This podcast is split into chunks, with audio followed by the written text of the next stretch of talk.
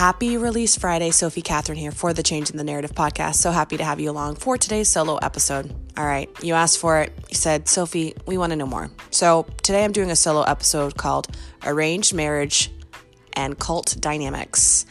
Today's episode is really about the foundational teachings in the cult that I was raised in around arranged marriage and how all of that came about.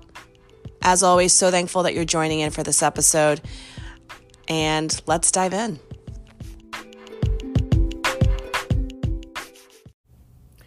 Hi, welcome to another episode of the Change in the Narrative podcast. So happy to have you for today's solo episode.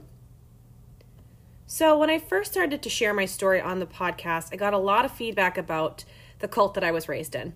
And it's not always the easiest thing to talk about because, you know, that part of my life is so far removed, but I know it's a huge part of my origin story. So, I really want to get into more detail with you today, especially when it comes to the teachings around marriage and how I was raised to view relationship.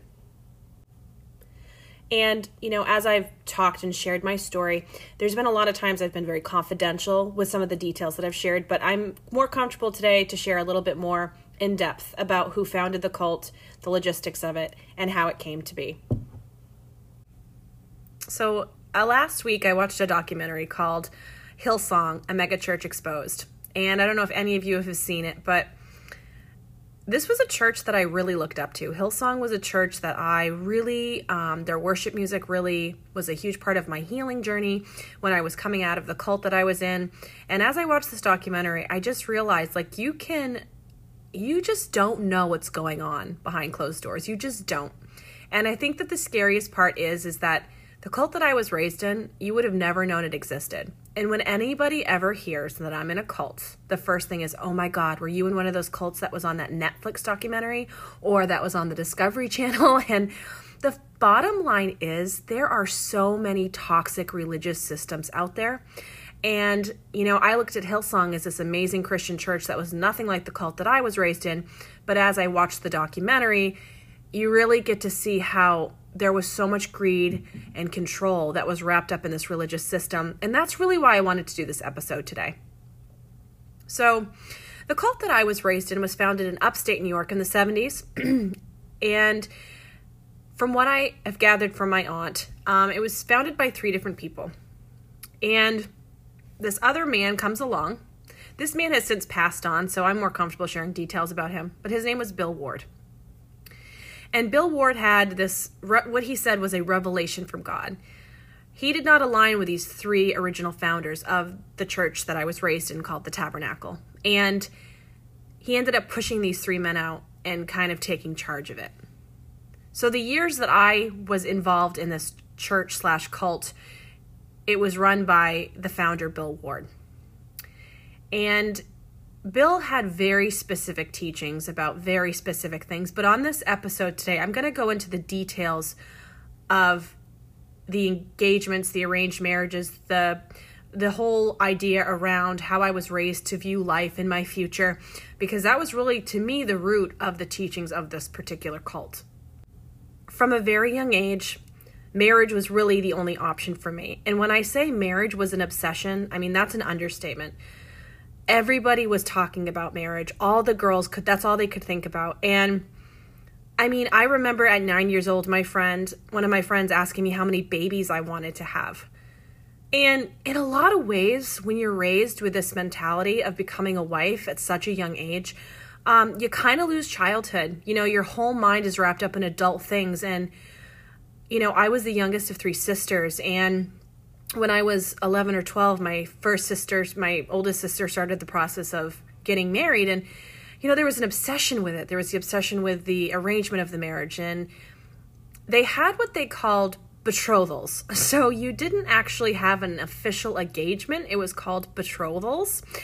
And uh, the whole idea around this would be I'll give you like a hypothetical. So, Sally feels that John is going to be her husband. Okay. She goes to her parents. I think God showed me that John's my husband. All right, Sally, well, let's start praying. Okay. Well, for a prayer time goes by, the parents then approach John's parents and say, Sally feels that John is her husband. We'll pray. then the two families take this idea to an elder. It's all agreed that this is going to be something that's going to be official. So the agreements are set, and the decision is made that Sally and John are going to get married, but no one knows. So super secret. No one would know who was getting married. No one would know that Sally and John were going to get betrothed until it was announced before the congregation. And that was really stressful as a kid growing up, just because if you liked somebody and you didn't know if they were going to marry someone else, there was no communication. It was all very hush hush. So you'd see the person, like the the daughter, the usually the father of the daughter, would make the announcement before the church that this couple was getting married, and of course there'd be a huge celebration time. And I feel like it was always evolving and, and changing these certain teachings about marriage, but it was the obsession, and you just wanted so badly to be desired. And I want to get into like the Disney princess complex. I was raised with the belief that if I did everything right and I followed the teachings and I was a good girl and I kept my heart pure and I dressed modestly, that I was going to find my true love. It would be perfect. It wouldn't be dysfunctional. It wouldn't be any of those things because it was the perfect way. It was God's way. And I bought into this idea. You know, I bought into this idea, okay, like this is what I'm supposed to do. And the reason I say the Disney princess complex is because growing up, this idea that this Prince Charming is going to come save you, like this debilitates a lot of women. I feel like more young girls, and I think that's happening now, but in my generation, it was a very different belief system.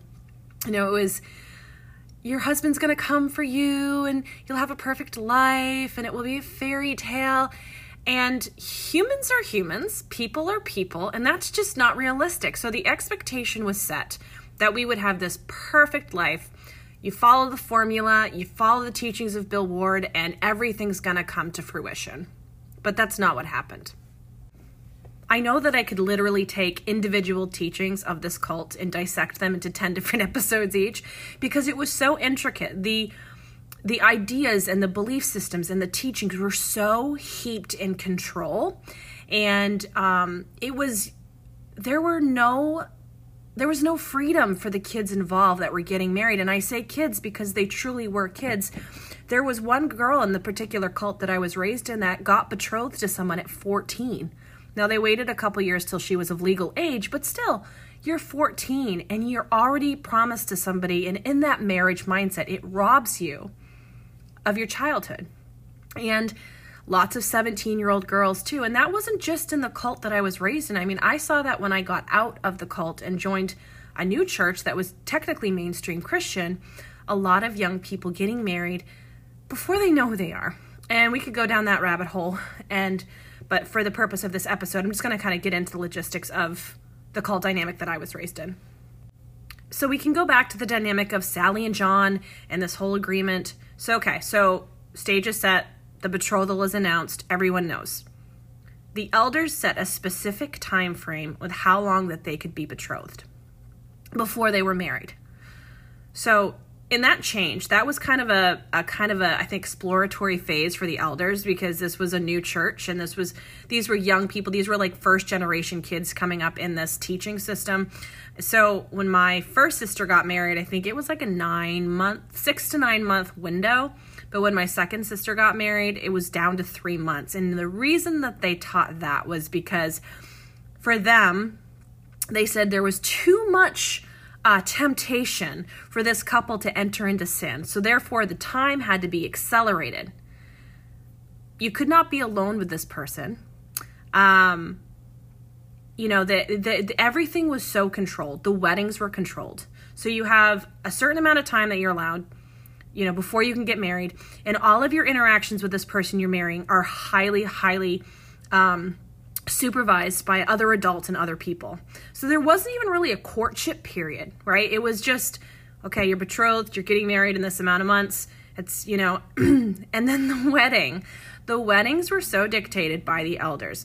And when I say down to what was worn, how people were chosen to be in bridal parties, bridal parties were taken out because there was always this teaching in the cult that I was raised in that you didn't want to show favoritism. Favoritism was sinful. Favoritism was not nice. Um, they wouldn't even allow us to say a friend was a best friend. You couldn't. You could not title anybody because we were all on the same, level playing field. Everybody was the same. Nobody was above anybody else. So to pick a bridal party or groomsman was considered, you know, isolating. So there were people that were naming their their groomsmen and their like the, all the on brides on bridesmaids and on groomsmen like on like it was unofficial like the loophole around all of this. No music at the wedding. Uh, they didn't want people dancing. That was another thing. They didn't they're like we don't want people dancing and being inappropriate at the reception. And the wedding wasn't even a wedding. So as this evolved over time then the wedding became um, just in the middle of a church service I honestly don't understand why the control was so heavy, especially around marriage. But for me, like, I, that was my life. My life was I need to appear in a way that attracts a husband because that was my goal, you know? But I had no other way of looking at life. That was my sisters had gotten married. I was still at home and you know, I'm watching all this stuff, but there were certain things that were said at that point that I remember thinking to myself, this is really fucked up. And this was one particular thing. I will never forget it. I think I was probably 15 or 16.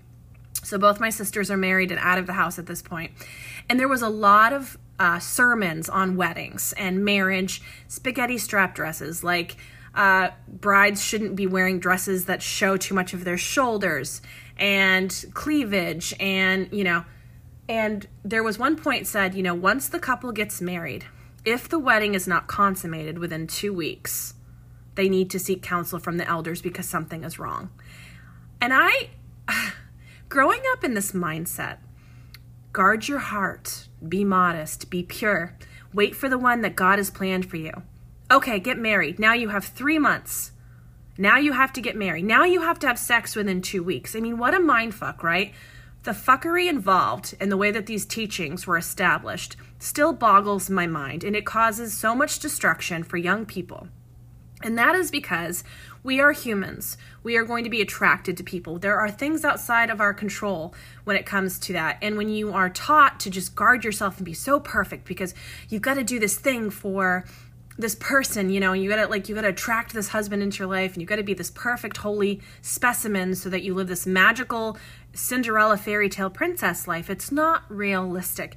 And the damage I have seen that cause throughout the years with people that have gotten married you know it's very destructive and and then you'd get to the point where there would be couples getting married right and then there were the leftovers there were the people like me who did not get chosen to go into marriage and then you would be judged by the community for not being married and i remember them being like why isn't she married like her sisters got married at 19 like why isn't she married you know and here i am 20 thinking i'm like the old maid um, you know, I've got my TJ Maxx dress on. I can literally make an apple pie blindfolded, but I was not good enough. And as I was watching this Hillsong documentary, there were a lot of similarities between the way that couples were allowed to to operate. Um, it was obviously a little different because I think they had a, they they did not have these same teachings, but I felt really empowered to make this episode today, as I've had a lot of people very interested in the cult dynamics, and marriage was just such a huge focus of the teachings. So um, I just want to kind of go over more of it with you. It truly was like living in another time where normal societal rules do not apply to you. You're living in a whole other dimension. And I think that's why I so easily fell into the twin flame belief system because it was so similar to kind of, in a way, and if you know anything about the twin flame journey, it's very much kind of heaped in like this spiritual religious kind of feel so for me to fall into that made a lot of sense like this is the person i've been trying to meet my whole life and you know it's funny because looking back now it's like even to record this episode for you tonight and it's it's weird it's weird for me because it's so far removed from the life that i lead now but it was huge, a huge part of my life for so long. And cults really do break you down, you know, and alter who you are internally. There's so much restructuring that happened to my psyche and to me um, that I had to work through. And it really did set me up for codependency. And, you know, this belief system that I had to be the perfect wife, I had to be perfect all the time. And I really had to let that go when I got married to my ex because I knew that I had walked away from that perfect life. I think that was another hard thing that in my mind I still believed that if I had stuck it out and I had done what I needed to do, I would have attracted the perfect husband. Um, but I was so hurt from the fall through of my arranged marriage. And that's another thing that I want to get into. That really did affect me. Um, and I think if you remember in earlier episodes that my mother had read an email and deleted it and didn't tell me about it. And he ended up reaching out to me when I was engaged to my ex, and um, I blew him off. I was really, really mean to him, and I carried with that with me for a long time. I wouldn't say I was mean to him. I just had so much on my plate at that point that I could not deal with it. Well, fast forward, I'm in Washington, and I'm going for management at Trader Joe's, and I just felt that limbo phase of not knowing where you stand, the training at Trader Joe's to become a manager. You train and train and train and train and train, and you may never become a manager. That's just how it is. They will train you even if there's not a position available in the store. So to be training for this promotion and not know if I was going to get it every day felt triggering because it was taking me back to going to church every Sunday, not knowing if this guy wanted me, like that in limbo phase. And I went to this worship night with a friend at work. And I'm telling her my story and she's like, "So like you never got closure. Like you never got closure." And I knew she was right. And I remember I went home that night and I saw him as like a Facebook this guy that I was set up in an arranged marriage with. Um, I saw him as like a friend request on not a friend request, but like a you know people you may know. And I just got really emotional and I knew I had to reach out and send him a letter. So I sent him a letter and I was like, hey, like, I know this is super random and out of the blue, but like, I just need you to know, like, I never got the email you sent me, and I'm really sorry. My mother deleted it and never told me about it. And um, I just, like, want you to know that I wish I could have read it. You know, it would have probably brought me a lot of closure. I said, and when you reached out to me years later, I was so mean to you, but I had so much going on, and I'm really sorry about all of it, but I hope you're doing well. And within the next day, he got right back to me, and we started this three day exchange. And I am telling you, the healing that happened for me in that time, he felt so bad. I mean, he said I'd always come up to see if, you know, I would come see you at your place of work because I wanted to talk to you about that email. And you never responded. And I said, well, I couldn't because I'd never got it, you know?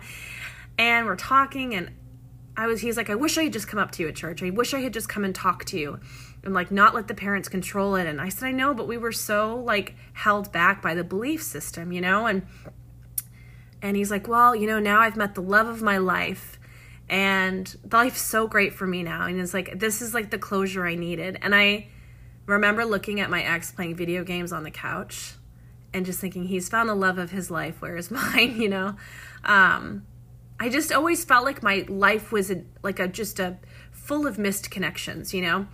And um but that was so cathartic and healing and it really released me in a lot of ways. When you strip young adults of freedom and control in their life, the mental effect, the the degradation of your I don't even want to say ego, but like you're forming into a normal human being does not happen. When that choice is taken from you, that freedom, it really does fuck you up mentally. And it took me so many years to realize that I could set boundaries, that I could talk up, I could speak up for myself, that I could share how I feel. And this is what happens in cults. Cults strip you of your personality and they put in you what they want you to be. And choices were made that I would have never made had I not been in this group.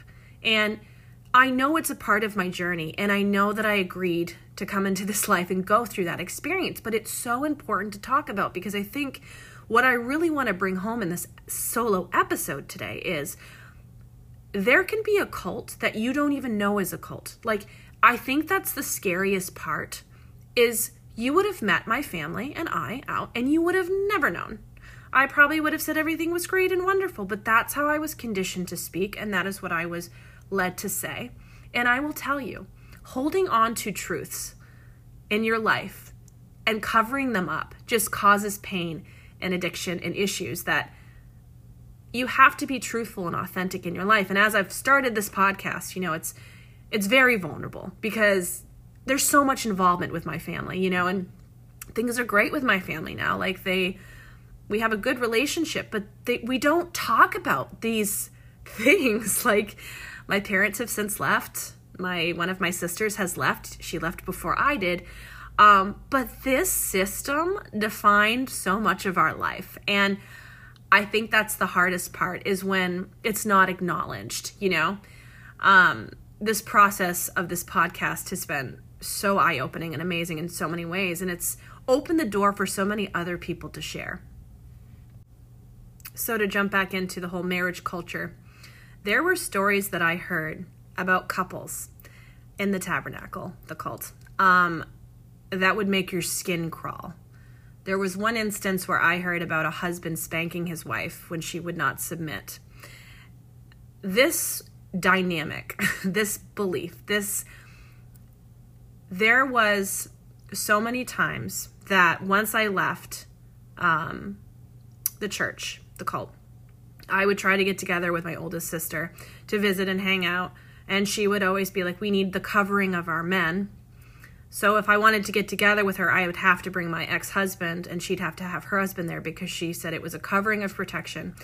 And that was the whole belief system. Like, you weren't enough on your own as a woman. You had to have the covering of a man to protect you spiritually in conversation. Women really were so invalidated in this group. And they wouldn't allow wedding showers or baby showers because they were the the teaching was women getting together outside the covering of a man only would lead to gossip and inappropriate behavior. yes. Yes. This was happening in the 2000s, okay folks? This was happening when I was in my 20s, okay? It's hard to even explain how archaic it was and that's why I want to speak out because I know I am just one of millions of people that have had a similar situation. It may not be a cult that you've seen on Netflix, it may not be something you've seen, you know, on Discovery Channel, but they exist. And I think that that's the scariest part. My cult that I would eventually come to find out was connected to a bigger cult. So my the founder Bill Ward. Okay, when I was living in Washington, I just had this feeling that there's something more to this, okay? There's something more. And they would read Bill Ward's notes as if it was the Bible in the cult that I was in. And there were this there were these two specific things that I remember, and I, I just intuitively knew to Google. So they had certain classes that you could take at the cult that I was in, and they were called discipleship. You would make a two year commitment with a specific elder. You could only go to them for counsel for two years. And I ended up doing this process before I got married. Um, after my arranged marriage fell through, I was like, I need higher spirituality. I need to be closer to God. So I signed up for discipleship. And as they were speaking, I started to question them. These two, el- this elder and his wife that taught the discipleship class. And I remember an instance where I said, I don't see in the Bible where my entire life is meant to be a wife and a mother. Like, I don't see where this is in the Bible that you're telling me and the pastor's wife, the elder's wife that was teaching the discipleship class, she just stood up and she said, Well, you're denying the word of God because that's what he commands us to do. We're supposed to be wives and mothers. And I'm like, But it's not in here. And that would continue to happen where I would just start to question and push back on them, and they did not like it. And eventually they started to teach the specific course, and I wasn't even engaged or anything at this point, but it was called Seven Basic Needs of a Husband and Seven Basic Needs of a Wife. And they were Bill's notes, Bill Ward, the founder. And I remember thinking, that's kind of weird. Like, I don't know why it burned in my memory, but years would pass and I'm living on the West Coast and I'm just like, I got to get to the root. Like, there's got to be more to this cult situation. Like, I, have got to figure it out. So I Google seven basic needs of a wife and seven basic needs of a husband. And I uncover this pastor named Bill Gothard. He was the founder of the Institute of Basic Life Principles, IBLP, and ATI, Advanced Training Institute. So, Bill Gothard um, was super popular in the 70s, and he used to host these basic youth co- basic youth conflict seminars. And it was like this growing movement. It was like part of that patriarchal fundamentalist movement that I've talked about. And as I'm reading his teachings and everything around the background, it is eerily familiar to Bill Goth to Bill Ward, the founder of my cult.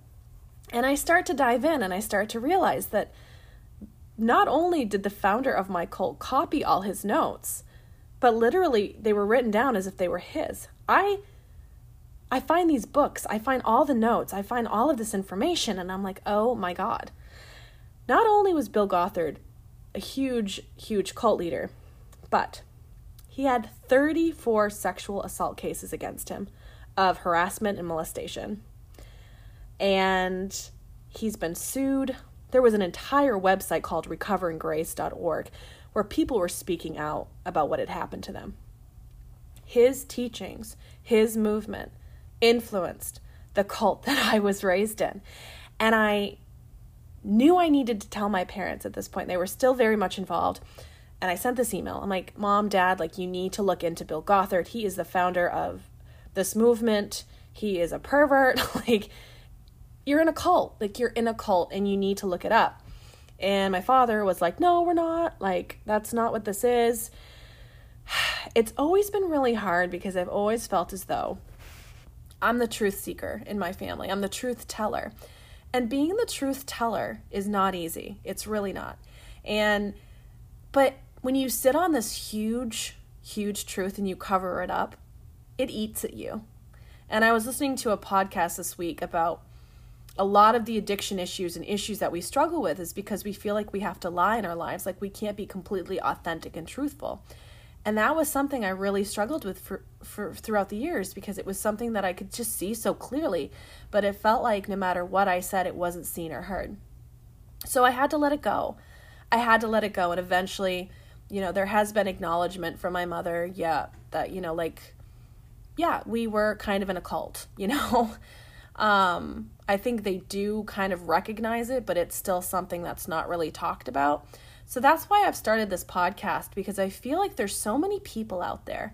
You may not have been raised in a cult, you may not have been raised in the same religious system or the toxicity that I was, but I think a lot of us have trauma we hide. A lot of us have things in our lives that we don't share because we're taught we can't. We're told to be quiet. We're told to, you know, especially if you're a woman. I feel like women get so oppressed especially in religious organizations. And that's why this is one of my huge passions is to speak out against against this because when we open the door and we're truthful and we share things get exposed and mountains moves and mountains move and things shift it's very vulnerable to share the name of the cult leader today it's very vulnerable to share the name of the cult. But i think these details are important. And you know, it's just something I've been very challenged to do is, you know, not worry so much about confidentiality because these are details that are important. And people need to know, you know, this cult is still in existence. And one thing I have noticed is that throughout the years, whoever was in charge at the time, that was how things were kind of modeled. So when Bill Ward was the the main founder, like the main operating voice of wisdom. You know, things were run very differently. And as other elders have come into um, leadership roles, because uh, Bill Ward has since passed, he passed a while ago. Um, it's it's shifted. Like there's been, been an evolution of this church, this cult, um, throughout the years, and the experience that some of my family members have are not the experiences that I had at that time. But I think what's important to acknowledge is just like it can be said, not every child has the same experience growing up in a family because a lot of it does depend on your birth order. The oldest sibling is not going to have the same experience as the middle sibling or the youngest sibling. All three of those children have completely different childhoods, just like me. My experience in this cult for 21 years may not be the experience that someone else had 20 years later, but the fact of the matter is, it still happened and it still affects me every day. And every day I have to retrain my mind to view things in a different way because from one and a half to 21, all of these teachings were completely ingrained in me and formed who I was. But if we don't speak up against against injustice, the things that I heard preached over the pulpit, the things that I saw accepted as behavior, it's not right, you know, and if we don't say anything and we don't we're not a willing participant in exposing these things, then, you know, I feel like what's the point in that? So this this whole episode, I'm going to be bringing it to a close here. I am going to put a Q&A um, at the bottom of this episode. If you do like this episode and you want to hear more um, solo episodes on my experience in this cult, please let me know. Um, I know a lot of my listeners have reached out and asked for more information about this. That's why I'm doing this episode. Um, it's important, but the Changing the Narrative podcast is an evolving project and it's exciting to watch it grow. But these are things that I do feel like are important to share because I think there's a lot of people out there that have similar stories that need to have an outlet to share them. So, thank you so much for listening. Um, I hope you enjoy this episode. And if you do like it, just go ahead and hit that follow, like, or subscribe button wherever you do listen. And if you wouldn't mind giving me a five star rating in the app, it really does help me to reach more people. Thank you.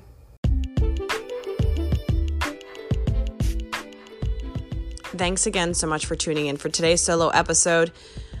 As always, if you do enjoy what you're listening to, if you wouldn't mind giving me a five star rating in whatever app you listen and also hitting that follow or subscribe button, you'll get all kinds of updates on when I release new episodes, and it really does help me to grow the podcast even more. If you'd like to reach out and connect with me, you can find me on Instagram. You can find me at changing the narrative underscore podcast. Go ahead and feel free to reach out and connect. I'd love to hear from you. And you can also find me on TikTok at changing the narrative underscore 111. As always, thanks again for tuning in. Can't wait to have you back again for another episode and go out and have a great weekend.